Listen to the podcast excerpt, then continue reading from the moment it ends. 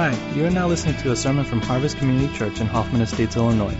Today you will hear a sermon from Pastor Dave Lee, so without further ado, here he is.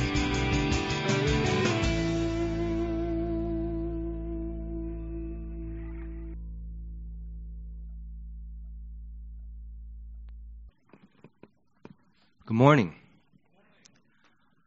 If you're new to our church, my name is Dave. I serve as the lead pastor here, and uh, there was a movement on Facebook to dress up and wear a bow tie for Christmas service. And I was under the impression to be a much more widespread movement. But I just wanted you to know this is the first time in my 47 years of life that I put on a bow tie. And so I'm sharing that with all of you this morning. One of the things that I really love about our Christmas service is it's in a way a kind of homecoming as well. If you look around the room, you'll you'll see some faces that once were part of this family and God has called away to other places. They are serving the Lord abroad and during Christmas time so often we see familiar faces, old friends come home. So that's a particular joy for today as well. You've now heard this morning the text of Luke chapter 2 verses 1 to 20 read for you twice, once by the children, once by our college age students. And uh, it's the text from which I want to draw this morning. If we can get that first slide up, uh, the title of the message is Glory to God. And we want to talk this morning about this word glory, which I think is a familiar word to a lot of people. But like so many words, it's very familiar, but it's not always clear exactly what is meant by the word. So I want to explore the word glory with you this morning in the context of Christmas. Now, if you know me at all, you know that I love movies. Some of you are concerned I love movies too much. But I just love movies because I feel like one of the most powerful things God has given to us is the gift of story. And I know this, it's hard to listen to a lecture, but it's really easy to listen to a story. And that's why I think if you look for lessons in your life, they're not always easy to find. But if you pay attention to your life as an unfolding story, there's so much truth that comes out in that story. One of the most thought provoking movies in the last 20 years, in my humble opinion, is The Truman Show. Now, I don't know if you've seen this movie. If you haven't, um, stop watching the junk you're watching. Watch movies like this. This is such a thought provoking movie on so many levels. I remember the first time I watched it, I wanted to talk to people about it for like two months because on so many levels, I felt like it reflected the truth about human life. And there were so many pointers to the truth about the gospel and about what it's like to be a human being in a world that is so finite and constricting and limited that every once in a while we have this sense that there's something more. And once in a while, if God is gracious to us, we poke through that shell and we catch a glimpse of it. And that's really the story of Truman. The Truman Show is about a guy who, from birth, his whole earthly life was a, a TV show finally produced. And what's amazing is, for most of that story, he's perfectly content in a fake world, in a fake life where everyone else is in on the secret, that his life is our entertainment, and everyone else involved in his life, his best friend, his parents, his own wife, are all extras. He lives in this perfect seaside community. Now, if, you, if you've ever been to Irvine, California, or the Glen a little closer to us, it's kind of like that where everything's so new and so manicured. It's creepy. It's almost like, hey, this isn't real. I feel like I'm on a movie set and I'm going to get punked any second here. It's like that where it's just this perfect seaside community, except the sea is not real, the community is not real, and everyone who lives there is just pulling a shift on a job so they could be the background of Truman's life. And because it's so well produced, he has no idea ever that this is happening. And vicariously through Truman's life, people are living a second life that's very different from their own. But things start to happen that start to poke holes in the shell of this perfectly manicured story. And Truman gets wise to this, and he starts to take a closer look at the life he thought he always knew. And as he looks closer, now that he's paying attention, now that he's looking, he's starting to see glimpses of something beyond this world which was so familiar to him. This world that was the only life he had ever known. And little by little, I won't give away the whole story, but man, 16 years later, it's not that much of a spoiler alert, right? I mean, it's, it's been out for 16 years. But eventually, events unfold, and he reaches the edge of his world, and he finds a way out. I think in so many ways, the story of Truman is the story of us. And I think there is this world we live in that is so familiar, and we've done our very best to make it a world we can love. We've tried our best with what resources we have available to surround ourselves with the kind of things and the kind of people that make this world palatable. And it's all we've ever known, and so we decided in our hearts it's good enough. It's enough for us.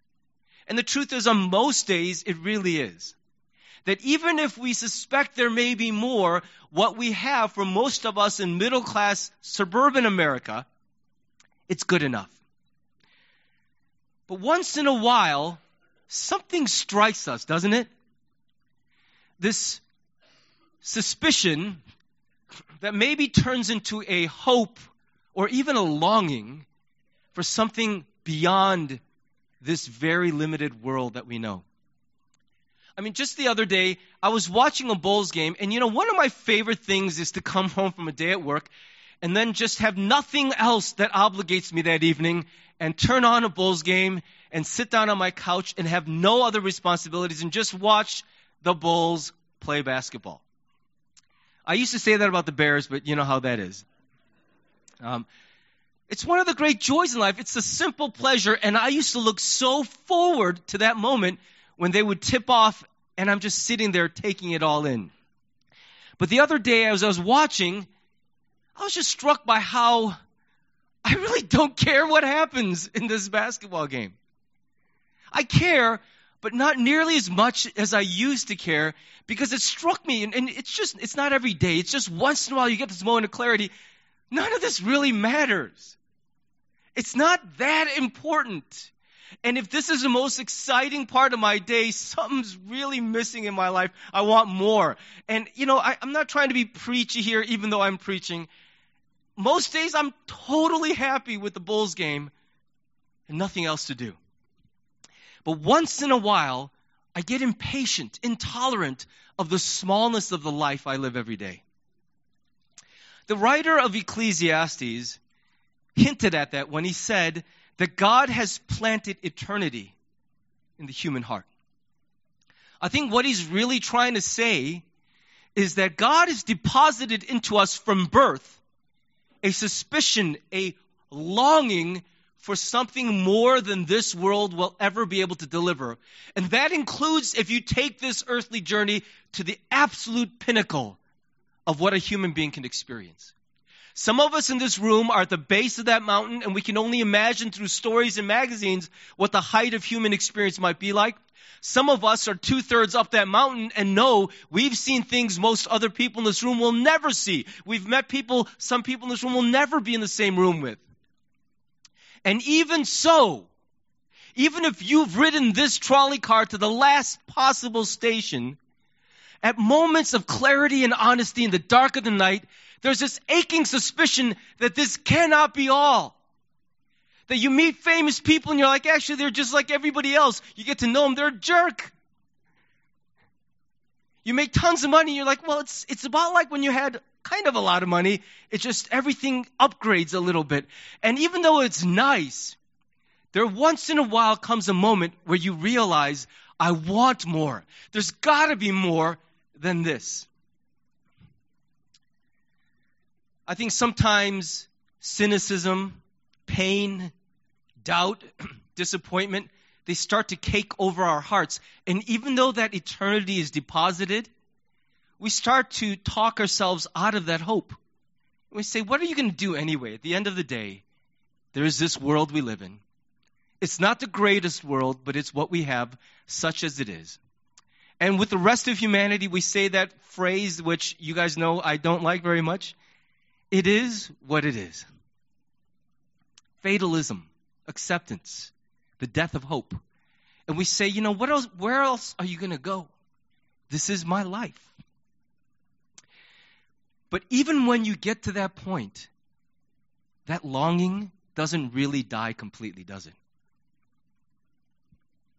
C.S. Lewis, in what I, I think is one of the finest essays ever written, it's an essay called The Weight of Glory.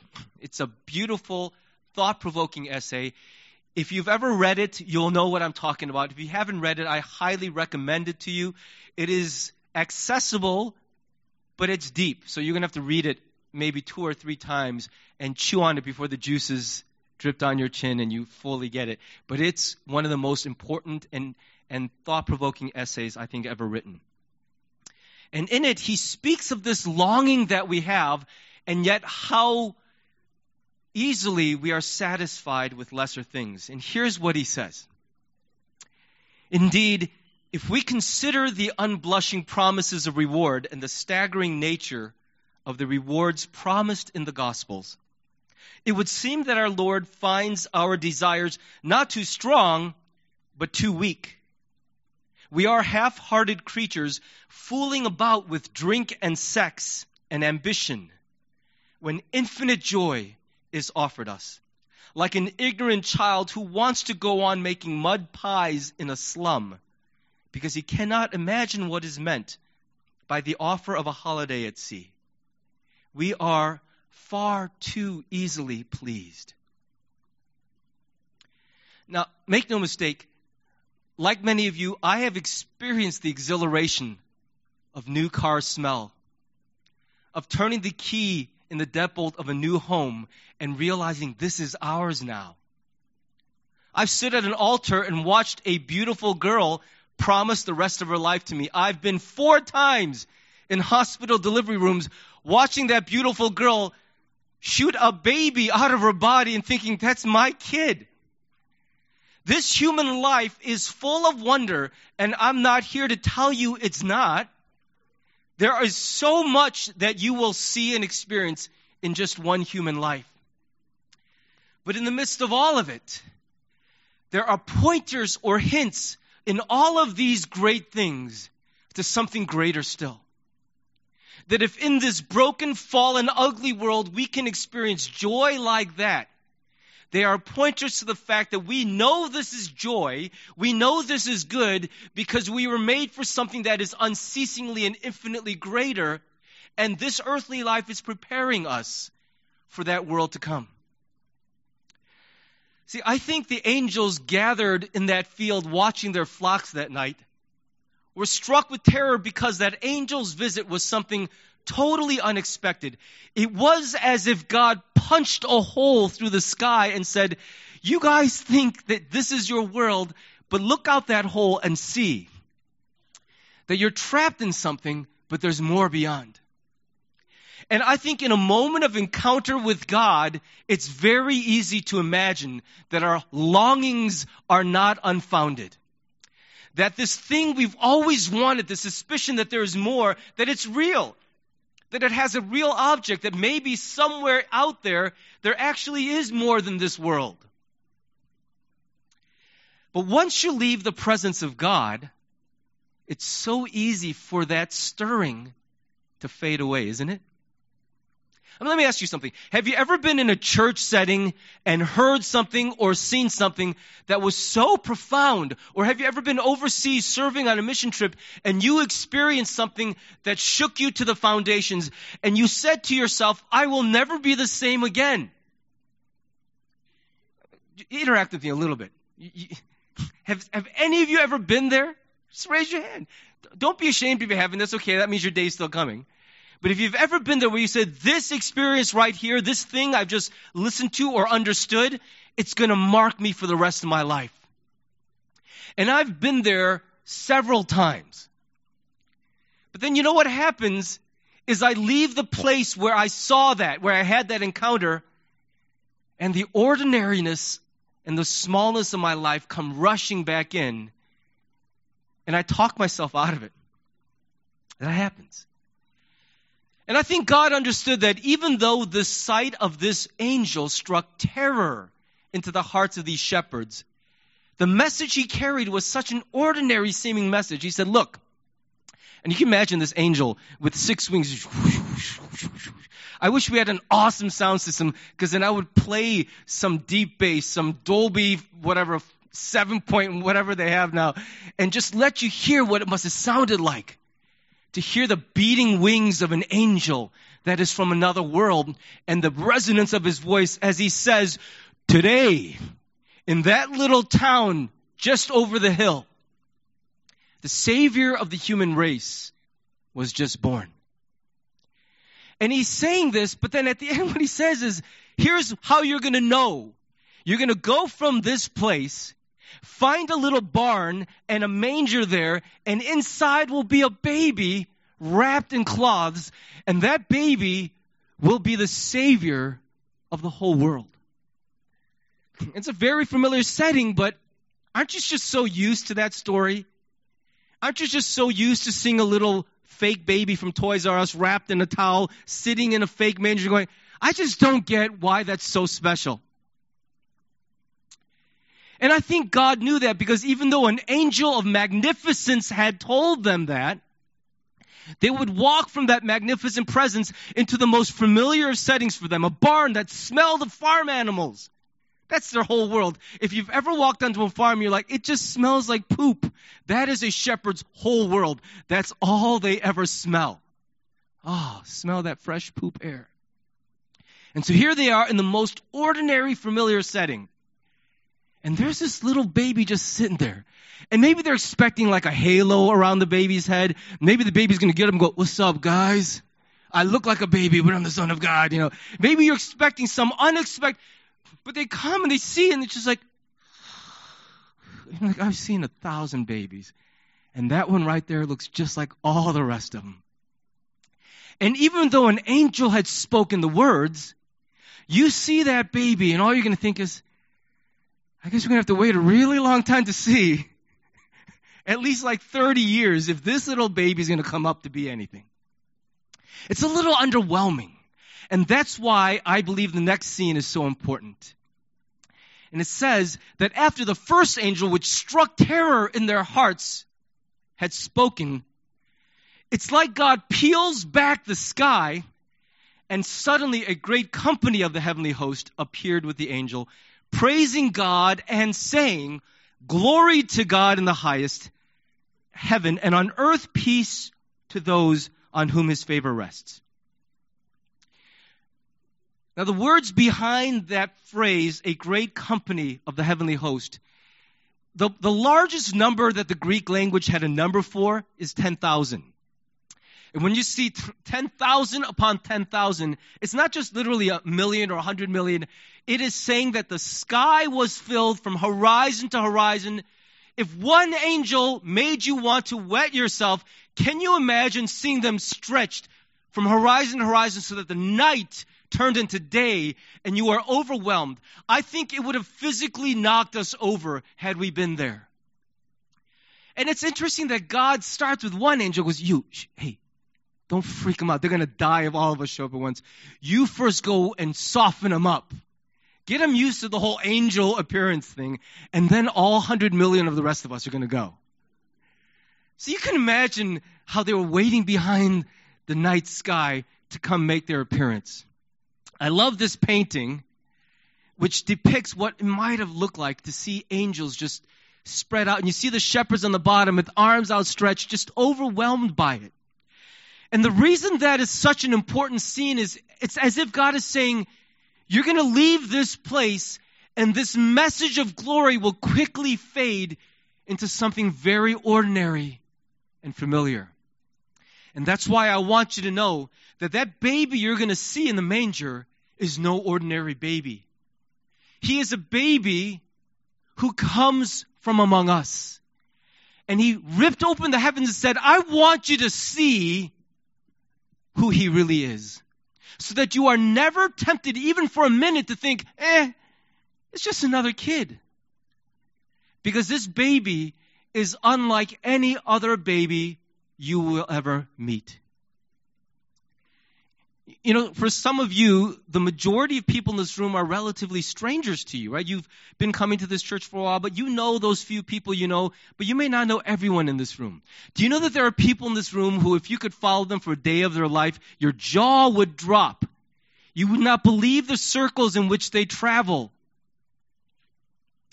And it would strike awe into you because on the outside you go, hey, there's some guy I met at church, we shook hands, he's nice enough.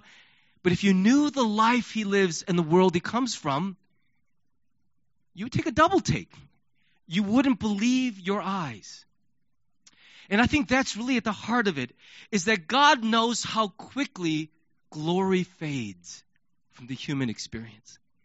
And so he wanted us to at least have one glimpse to show us don't ever try to make me smaller than I am. This world will conspire all the time to do that.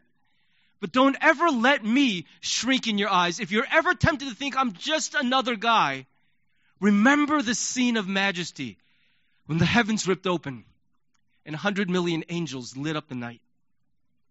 Because that's the truth about God. So often, when the Bible uses the word glory, what it's trying to say in a very clumsy, limited way is this there are things that you as a human being simply are not formatted to write to your hard drive. There are things that it'd be very much like a caveman trying to make sense of Dave and Buster's. Can you imagine what that would look like? Just the sounds. I think he would actually go insane of stimulus overload, it's too much. And it's as if whenever the Bible is speaking of this glory, he's saying, there is a reality which if you saw it without shelter, without shielding, I mean, why do we say when we're naked, there I am in all my glory?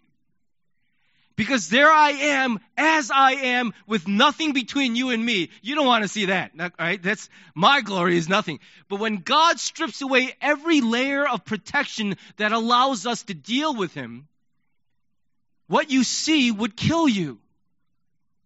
There is a world and a reality that is so foreign to us, so far beyond anything this small world can envision, that as we struggle to find words to describe it, we can't really do it. What words would a caveman use to describe Dave and Buster's? He'd be like, I, I hear you trying. I, what are you saying? It's like fire. it's like sounds. It's, it, you couldn't do it because what would he draw on to describe what his whole existence had never seen? Imagine going to this family in the 1950s and going, where I come from, we have 4K and IMAX. What's that? it's, it's like looking at me right now, only on a screen. I mean, it's that clear. Do you understand the struggle that God has to show us who he is. And so we use language. I mean, Christmas, we celebrate the ultimate expression of God wanting us to know him. He goes, I can't do it. Every time I sign angels, these guys freak out and faint. They fear for their lives. I cannot show them my glory this way.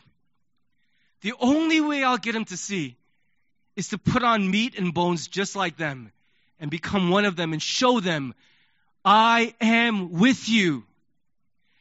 You would die of fright if you saw me as I am. But I need you to know that I'm not here against you. I am here for you, and I'm here with you. Now, why does glory matter? glory matters because every day of our lives, there is this subconscious drive to reduce Jesus to a level, a form that I can deal with. I know in my finiteness, I can't handle the full thing. And so I dampen him down. If you have an iPhone, you know that sound check thing in the preferences for music? I hate using it because it dampens the sound and I, get, I don't get that full blasting of music through my headphones. So I always turn off that thing which is meant for my safety to protect my eardrums. I want the volume turned up to 11. But I think what happens to most of us is we put on sound check for life. We, we know we can't handle the fullness of God. And so we're always trying to figure out how do I manage this Jesus? How do I make sure that I'm not going to go to hell and that I'm going to have my kids going to grow up knowing right from wrong and all that? But I don't want to get crazy with it. I don't want to be like those guys who get carried away and Jesus is all they ever talk about. Jesus this, Jesus that. I don't want to be like Moody Radio. It's Jesus 24 7 all day, all night. Jesus is good in, in measured doses, but I'm not going to go drink the Kool Aid and jump off the deep end and become a Jesus freak. And I totally get that spirit. But really, everything worth it in life, we dive into 100%, don't we? And there's this desire we have to make Jesus somebody who fits into the life that I understand and that I'm okay with. I think the reason uh, that we have a hard time worshiping sometimes is because we have given into the temptation to make Jesus somebody we can manage. And the truth is, at the end of the day, Jesus doesn't ask too much of us. He doesn't demand too much from us. He doesn't invade our lives. He hasn't taken over everything. And as a result, Jesus is in a tidy corner of our lives. And the Jesus we have finally settled with is really not a Jesus worth worshiping. It's what Mark Driscoll in his early days called hairdresser Jesus. That oil painted guy with the beautifully coiffed brunette hair who looks like someone you could beat up. he's always smiling, he's always gentle, he's always got a glow of light behind his L'Oreal hair. And the Jesus we sometimes end up with is not anybody who demands our respect. See, there are people you've given a much greater place in your life. And that's why when they email you or call you in the dark of the night, you spring up to your feet and you go. Maybe it's your boss at work. Maybe it's your mother or your father. Maybe it's your best friend or your spouse. But there are people in our lives who have the fast track, the speed dial right to our hearts. And when they summon, we take that stuff seriously. Some of us have a group of friends we're more loyal to than anyone else in the world. And if they said, hey, dude, we're going out, you need to come with us, that takes all priority over everything else, doesn't it? Because that's really who I esteem in my heart. They have the power to trump every other agenda and plan and priority because that's really the person that I revere. And often Jesus doesn't occupy that hallowed place in our lives. And that's why when we try to worship Him, we're trying to reach down deep into a well and say, Where is the worship in my spirit? Why do I feel so dry today? Why does it feel so hard to honor God? And I'm here to suggest to you that part of the reason for that is because we have made God into someone that really doesn't inspire worship. He's been managed and reduced I'll close with this. I've often spoken of a night that I think legitimately made a, a permanent mark on my life. Many years ago, I, I would estimate maybe 17 years ago, in the very earliest years of our church, I took a group of college students camping over the weekend to one of the national parks in the tri state area on the border of Iowa, Wisconsin, and Illinois. And I remember we climbed up this hill and we found a ridge, and there was a promontory overlooking the west bank of the Mississippi River. And it was about midnight when we got up to the top.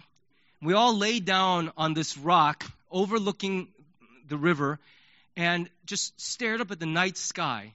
And after about 30 minutes of just laying there in the dark, the stars started to pop up and we could see them after about an hour, we can make out satellites. I don't know if you've ever been in a place where the night sky is so clear. We can see satellites just arcing over the horizon. I've never seen anything like it. It felt like I was on the surface of a comet floating through outer space. It was the most out of body type experience I think I've ever had. I forgot that there were other people around me. We were there till past 2:30 because we were so lost in the wonder. Conversation died down and we were just staring in awe. And listen, over the course of my Christian life, I've been told so many times that it's not about me. And a side of me goes, Yes, yes, you're right. The Bible says so as well. And I know it intellectually, I accept it. But that night, in that single experience, in one hour, I really understood that it's not about me. I have never felt so small and insignificant and humble as on that night, as I lay there and looked at the cosmos and thought, man, am I one really small part of this whole big deal? See, it's in that one experience of encountering true glory, something infinitely bigger than me, that all those other truths that are being spoken finally find pay dirt. That one night, I feel like I got a lifetime's worth of theological truth about who I am and who God is. And nobody had to sit next to me and go, Hey, Dave, you see that night sky? Doesn't it make you feel small? I didn't need anyone else telling me because just like a great movie or a great story, it says it all right there. And I think one of the things that we need to ask God for this Christmas is that somehow He would break out of the smallness that we've confined Him in and just burst out in glory. That, that He would give us a glimpse of what He's really like. A glimpse that would be so undeniable, so real, so experiential, that rather than having to try to worship Him, worship would just flow out. I'm convinced that worship, true worship, is never something we produce by trying really hard. I think true worship is a response to something. I don't think I can worship something on command, but when something is worthy of worship, I gush. I'm in awe. I can't stop shaking. I can't stop talking about it.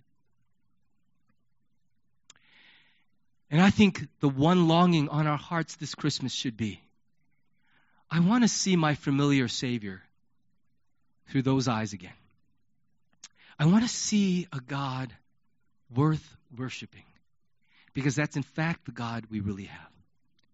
And the amazing thing is that He comes from this place that would blow our circuits, but He entered this small and finite world because He really loves us. And you know what love feels like. You may be sitting next to somebody who has spent a great deal of time and energy showing you what love feels like. Do you know that we recognize love because the one who made us loves us more than anyone else? You were not made simply for the love of another human being, but you were made for the love of God who made you. And when you are secure in that love, you will feel whole and like yourself. That's what Jesus came to do. And that is really the glory of Christmas.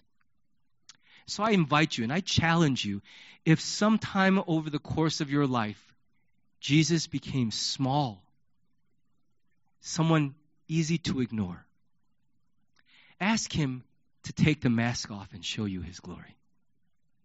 Ask him for an experience that will shake you forever that will remind you who he really is so that you'll never be able to put him in a corner again.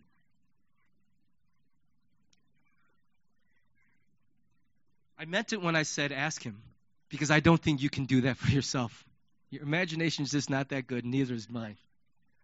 So ask him. You'll be surprised in what interesting ways God chooses to show you his glory. Would you bow with me just for a word of prayer? Let's pray together. invite the worship team to make their way back up.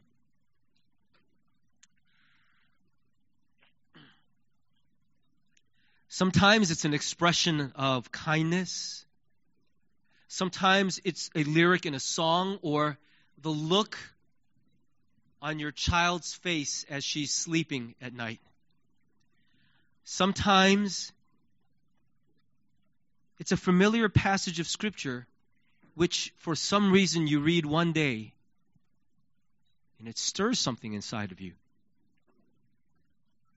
Sometimes it's a memory which has been buried in years and years of living hard and fast. God will reach you in a lot of different ways if you simply ask to be reached. And if you're bored of God or you're not inspired to awe, ask Him to show you who He really is. Because if you see Him, you will not be able to control your response. So I think that's a good prayer for us to pray together as a church. I want to see you in a way that makes me worship, that breaks you out of the familiar into someone that inspires awe. Let's pray that together right now. Throughout this week, I've been praying especially for two kinds of people at our church. One kind of person I've been praying for is somebody who has grown up for many years in the church. And maybe once you saw God in His glory and He stirred you. But over the years, something has fallen asleep in you. And you find yourself struggling in your faith. It's been a long time since God inspired awe in you. And I've just been really praying that God would do something to break through that because I don't think you plan to end up there. I don't think you enjoy being there, but it's not the kind of thing you can deliver yourself from.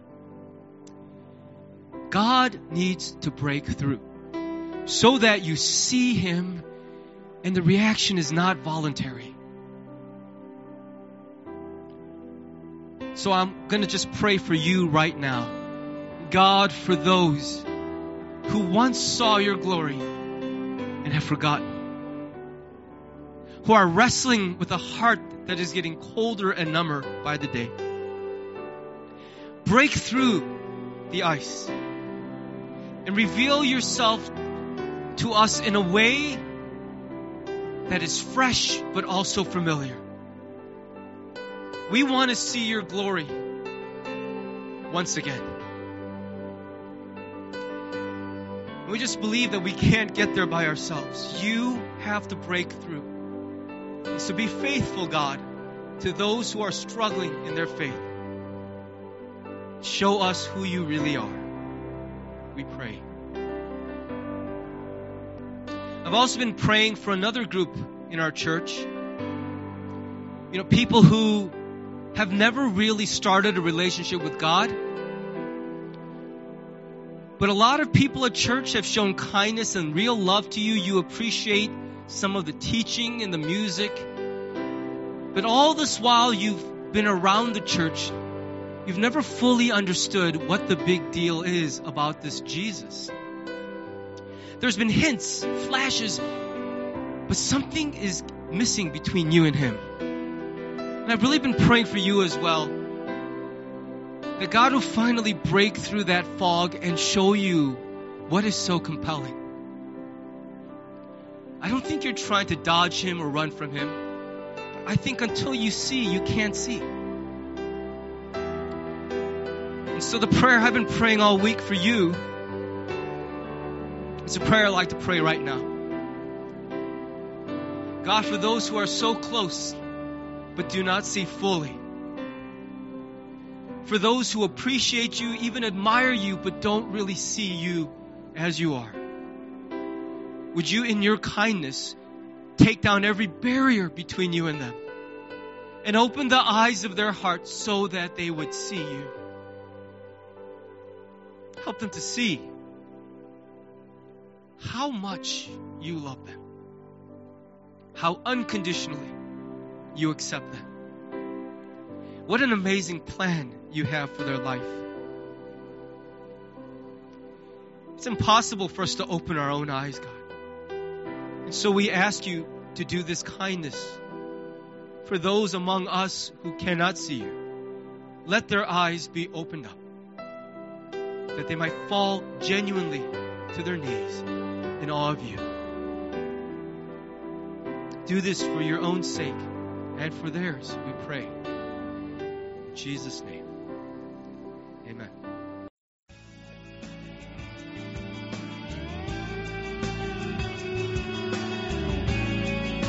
Thanks for listening to the sermon from Harvest Community Church. If you would like more information or have any questions or comments, check out our website at harvest-community.org. Thanks for listening.